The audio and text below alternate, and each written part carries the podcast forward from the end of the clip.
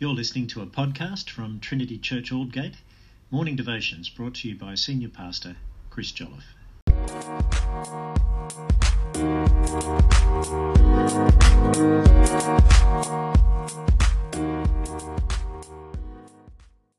Hello, it's good to see you. And we are in Mark 14. So if you grab your Bibles and have a look, um, the idea here is that I'm going to just take us through some of the moments leading up to Jesus' uh, death on the cross uh, in this next week. And um, today, really, there are three little scenes, and each of them has massive relational pain for Jesus. Um, that's really what links them, aside from the fact that they're all in the story but they each also contain a surprise or two. So we'll begin. Mark 14, verse 27 to 31 is the first one. This is where Jesus predicts Peter's denial. uh, you will all fall away, Jesus told his disciples, for it is written, I will strike the shepherd and the sheep will be scattered. But after I have risen, I will go ahead of you into Galilee. Peter declared, Even if all fall away, I will not. I tell you the truth, Jesus answered, today, yes, tonight, before the rooster crows twice, you yourself will disown me three times. But Peter insisted emphatically, Even if I have to die with you, I will never disown you. And all the disciples said the same. So here is the first scene. And of course, it's got massive relational um, hurt for Jesus uh, because you've got big hearted Peter, and I so I so respect him. He's so he's so human. He's so honest. Uh, who vows that he will never um, leave Jesus, and then all of the other disciples uh, chime in and say the same. I guess if if you're a follower of Jesus out there, um, most of us will know that there's a time when you know you've sincerely and wholeheartedly sworn undying allegiance to Jesus and that you would never leave him. And yet, you'll also know, if you're honest, that there are times in your life, uh, certainly by actions, if not by words or thought, that you have denied him. So you'll be able to relate to Jesus. Um, so there's the first relational pain vignette, if you like. This next is in Gethsemane. Then they went to a place called Gethsemane, and Jesus said to his disciples, Sit here while I pray. He took Peter, James, and John along with him, and he began to be deeply distressed and troubled. My soul is overwhelmed with sorrow to the point of death, he said to them. Stay here and keep watch. Going a little farther, he fell to the ground and prayed that, if possible, the hour might pass from him. Abba, Father, everything is possible for you. Take this cup from me, yet not what I will, but what you will. And then he returned to his disciples and found them sleeping. Simon, he said to Peter, Are you asleep? Could you not keep watch for one hour? Watch and pray so that you will not fall into temptation. The spirit is willing, but the body is weak.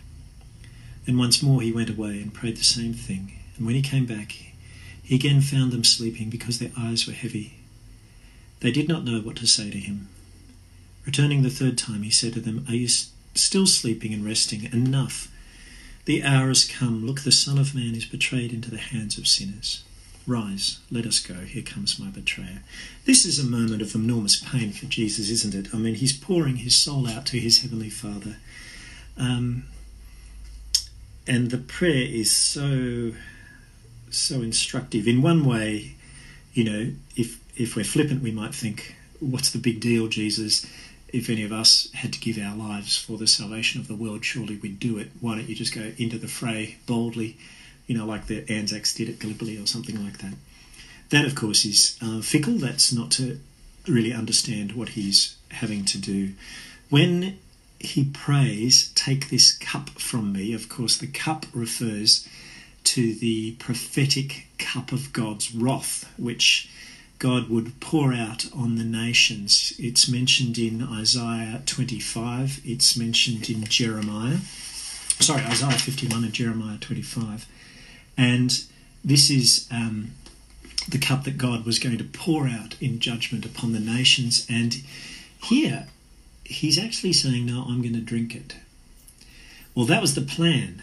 But face to face with this plan of redemption and the moment, the hour that's now drawn near, he just thinks, I can't do it. Or it's seeming uh, to be overwhelming for him. So he he prays that the cup be taken away. It's a very human moment, isn't it? Very human. So um, here is Jesus. He's God the Son. He is praying this very, very human prayer of desperation to God, his Heavenly Father. And um, it's relational pain, really. So in the first vignette, you've got Jesus saying, You're going to fall away, guys. And Peter saying, No, I won't, no, I won't. And everyone else saying, No, I won't, no, I won't. Massively relationally fraught. Here you've got another moment of relational pain as Jesus is pouring out his soul to his Heavenly Father, praying that this cup of God's wrath, which he has to drink, would actually be taken from him. And then, of course, um, is the moment of betrayal. Rise, let us go. Here comes my betrayer. Just as he was speaking, Judas, one of the twelve, appeared. With him was a crowd armed with swords and clubs sent from the chief priests, the teachers of the law, and the elders. The betrayer had arranged a signal with them. The one I kiss is the man. Arrest him and lead him away under guard. Um, they had to arrange some sort of signal. There were no streetlights in the Garden of Gethsemane. It was night, it was dark, and um, forms, shadows would have been able to be discerned amongst the trees in the olive groves, but which one was Jesus, the temple guards wouldn't have known. There was no Facebook uh, that they could look up Jesus' identity on. So Judas, who knew Jesus, arranged to betray him with a kiss. Going at once to Jesus, Judas said, Rabbi, and kissed him. That is so painful, isn't it? I mean, to betray your leader, your your master, your ruler with a kiss. And it really shows the depths of Judas's hypocrisy. He's the true hypocrite at this point, pretending to be a friend, being anything but. And for Judas to do that, you think there's uh, there's not much conflict really in his soul at this point. He's just he's sold out completely. The men seized Jesus and arrested him. And then, in contrast to Judas, you have Peter. One of those standing near drew his sword and struck the servant of the high priest, cutting off his ear. Am I leading a rebellion, said Jesus, that you've come out with swords and clubs to capture me? Every day I was with you, teaching in the temple courts. You did not arrest me, but the scriptures must be fulfilled. And then everyone deserted him and fled. And then we think Mark, the author of the Gospel, adds his own embarrassing, humiliating um, signature. A young man wearing nothing but a linen garment was following Jesus. When they seized him, he fled naked, leaving his, leaving his garment behind. Only Mark has this account, and uh, therefore, people have thought most likely it's Mark. It's his way of saying, Yes, I was there, I was a witness, but don't make too much of me. I fled as well. So you've got three scenes, and they are all moments of relational pain. The uh, Jesus predicting the disciples will fall away, and when Peter objects, Jesus having to say, "No, Peter, you're going to disown me three times before the night is out." Then you've got Jesus praying in agony of soul to God, his heavenly Father, and then you've got Jesus being betrayed in the garden, betrayed with a kiss. Three moments of immense relational pain for Jesus. Where do they leave Jesus? They leave Jesus entirely alone. So he's alone. Um, his disciples have fled. So he predicts, verse 27, you will all fall away. And then in verse 50, everyone deserted him and fled. It happened just as he said. Um, you might think, well, at least God is with him. Except, of course, in the garden, you have this moment when God the Son is praying the most honest, ardent, earnest, open, desperate prayer to his Father that he has ever prayed before.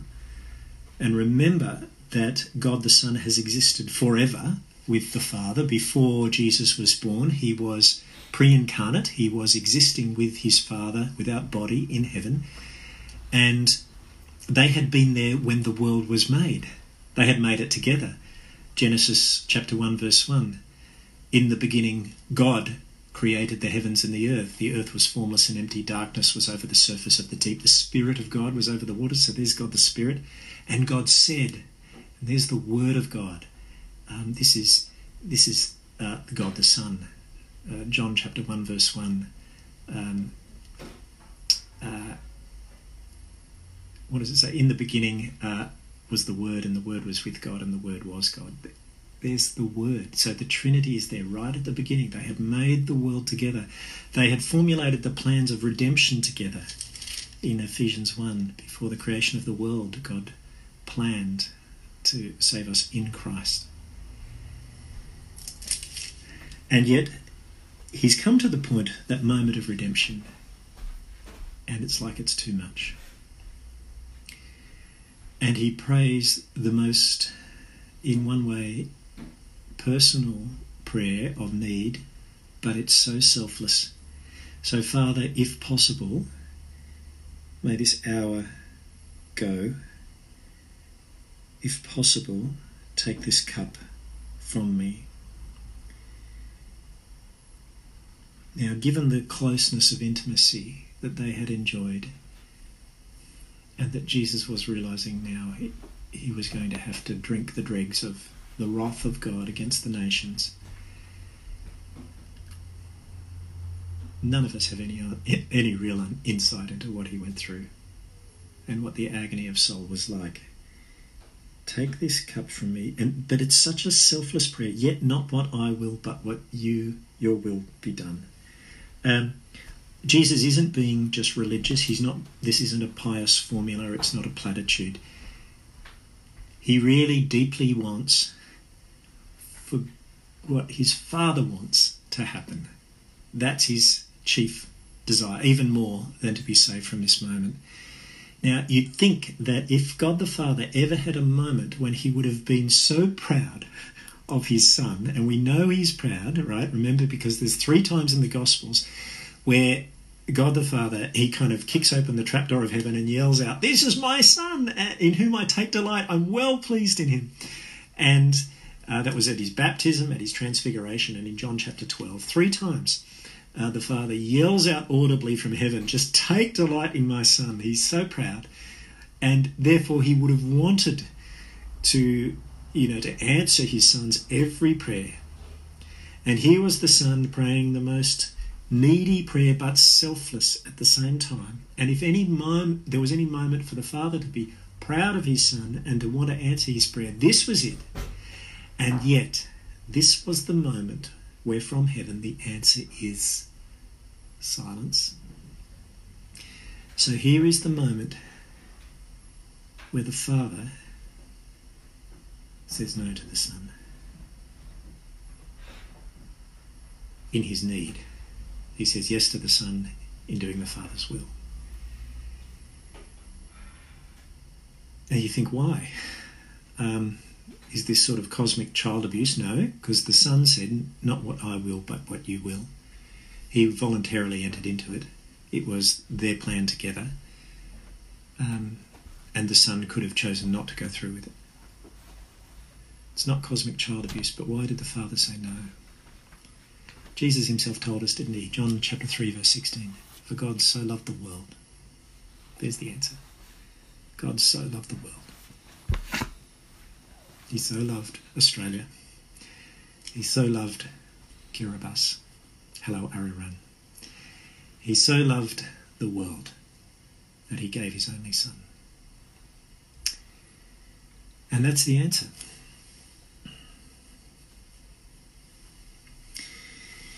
So, this moment of immense emotional pain and relational pain, and he's what happens with the disciples after that just shows uh, Jesus' selflessness again.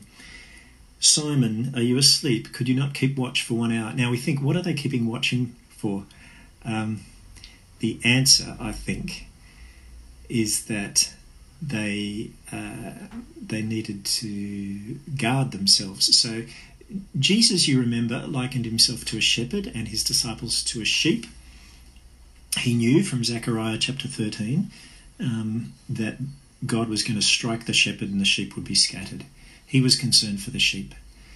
And all along, he's known that he's going to be arrested this night.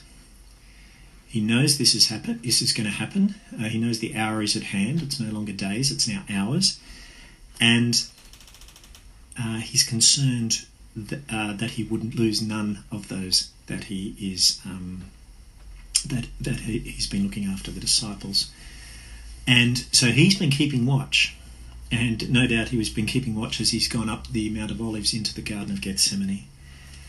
But there's this moment in Gethsemane when he needs to be on his knees and pray and pour out his soul to his heavenly Father. He can't keep watch. And so he just says to three of them, his three most trusted, closest disciples, Peter, James, and John, uh, watch, stay awake, watch, and pray that you won't fall into temptation, the temptation to deny Jesus and to run away. Keep watch. And then he goes back and he checks on them. So he's in the middle of this prayer and then he goes back and checks on them. Then he goes back and prays. He goes back and checks on them again. He goes back and prays.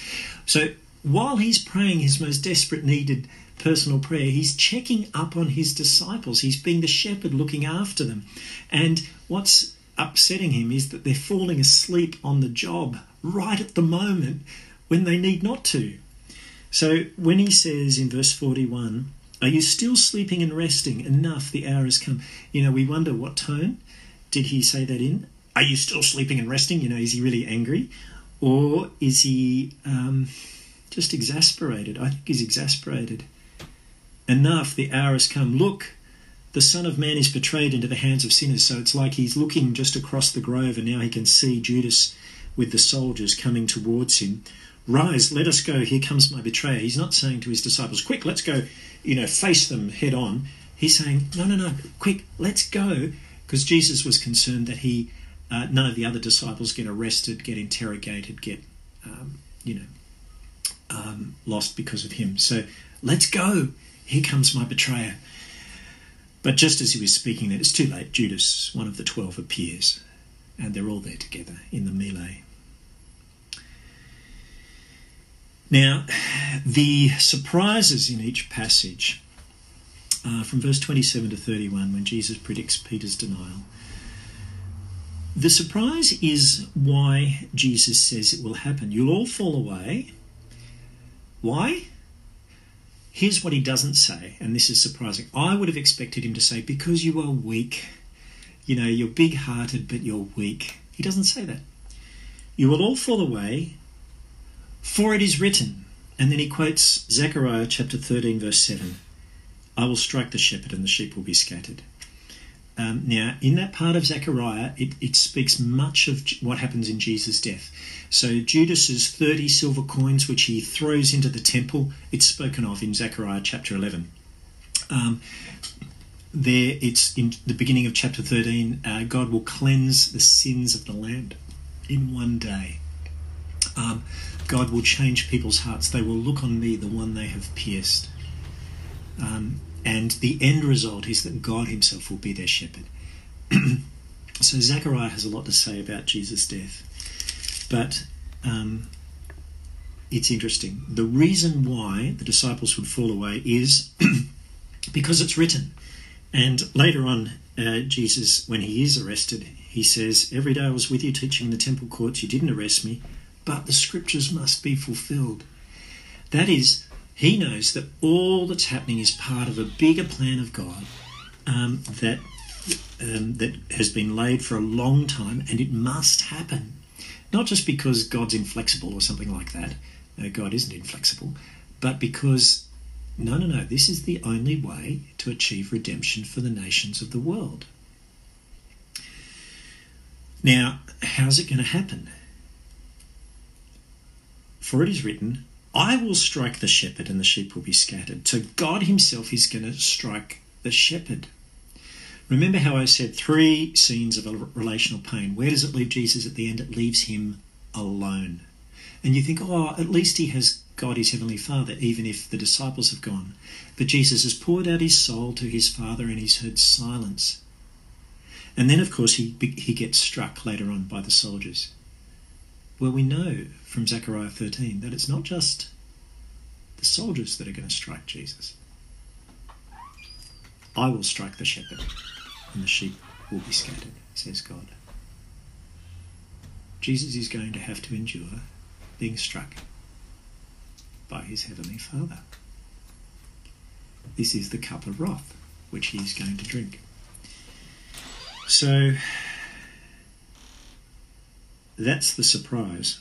Uh, in the first vignette, the reason why the disciples will fall away is because God Himself will strike the shepherd, and when the shepherd is struck, the sheep scatter. The second surprise in Gethsemane, well, I think um, I think it's that here you have God the Son praying to God the Father, his most honest, earnest, ardent prayer, and gets the answer no. And yet Jesus is still caring for his sheep. You know, um, the twin sides that you see of Jesus, his divinity and his humanity in Gethsemane, um, they are necessary if if the atonement's going to work.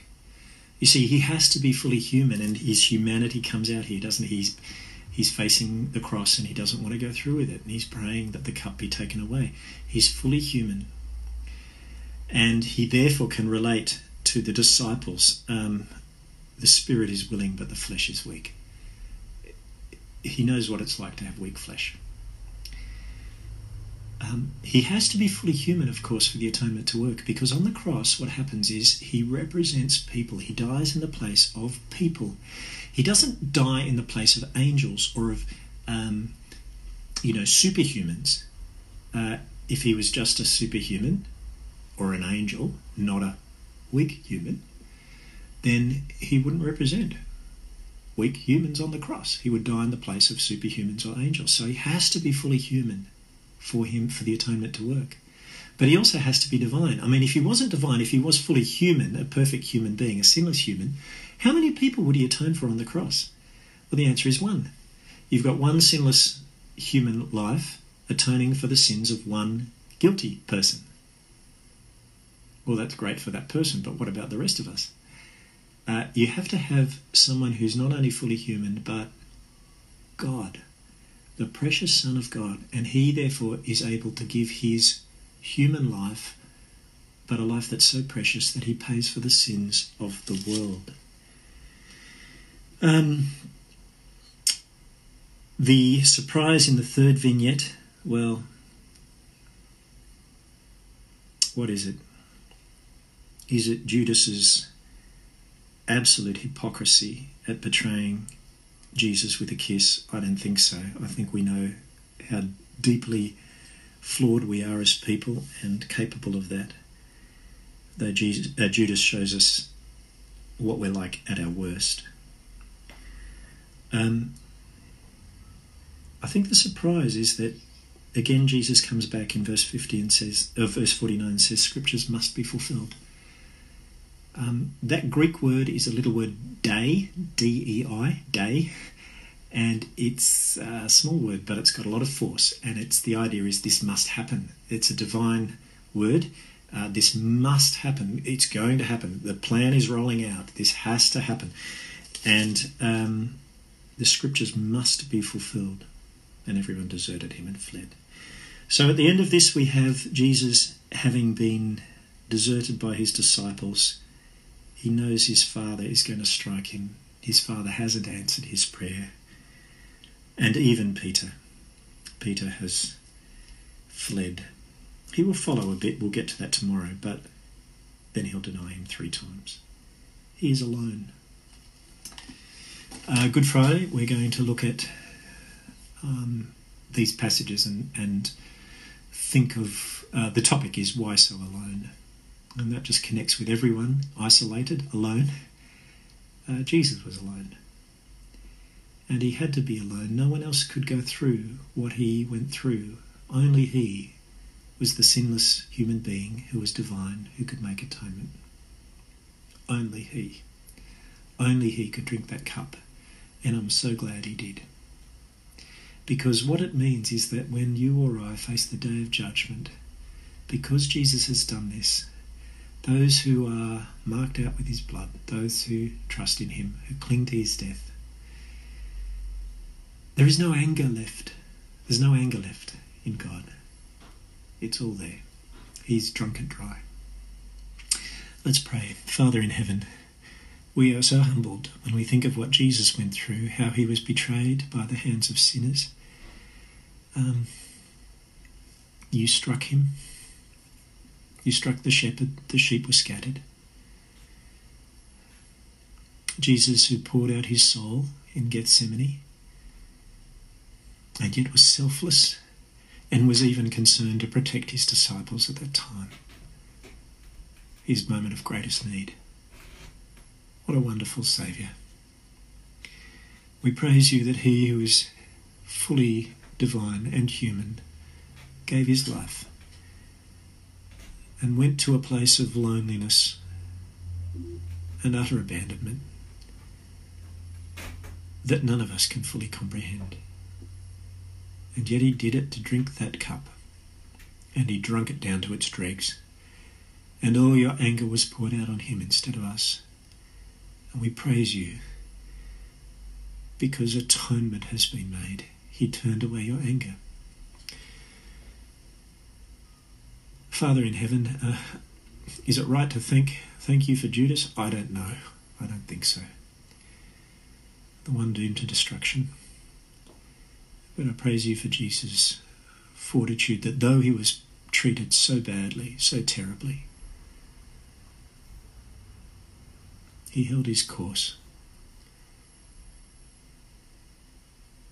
Father in heaven, as we uh, come up to Good Friday, we pray that we would love Jesus more and appreciate him more and cling to the cross, not thinking of it as a trite sort of easy option for free forgiveness and cheap grace, but a massively costly um, expenditure of divine love so that we could be forgiven and redeemed completely.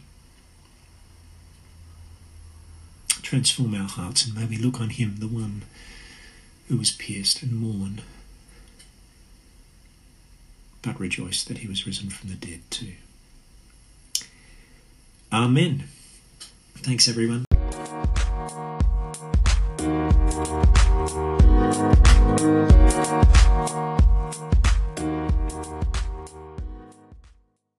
Thanks for listening to this podcast. Don't forget to like us on Facebook or leave a review or comments either on Facebook or on our website www.trinity.church forward slash Aldgate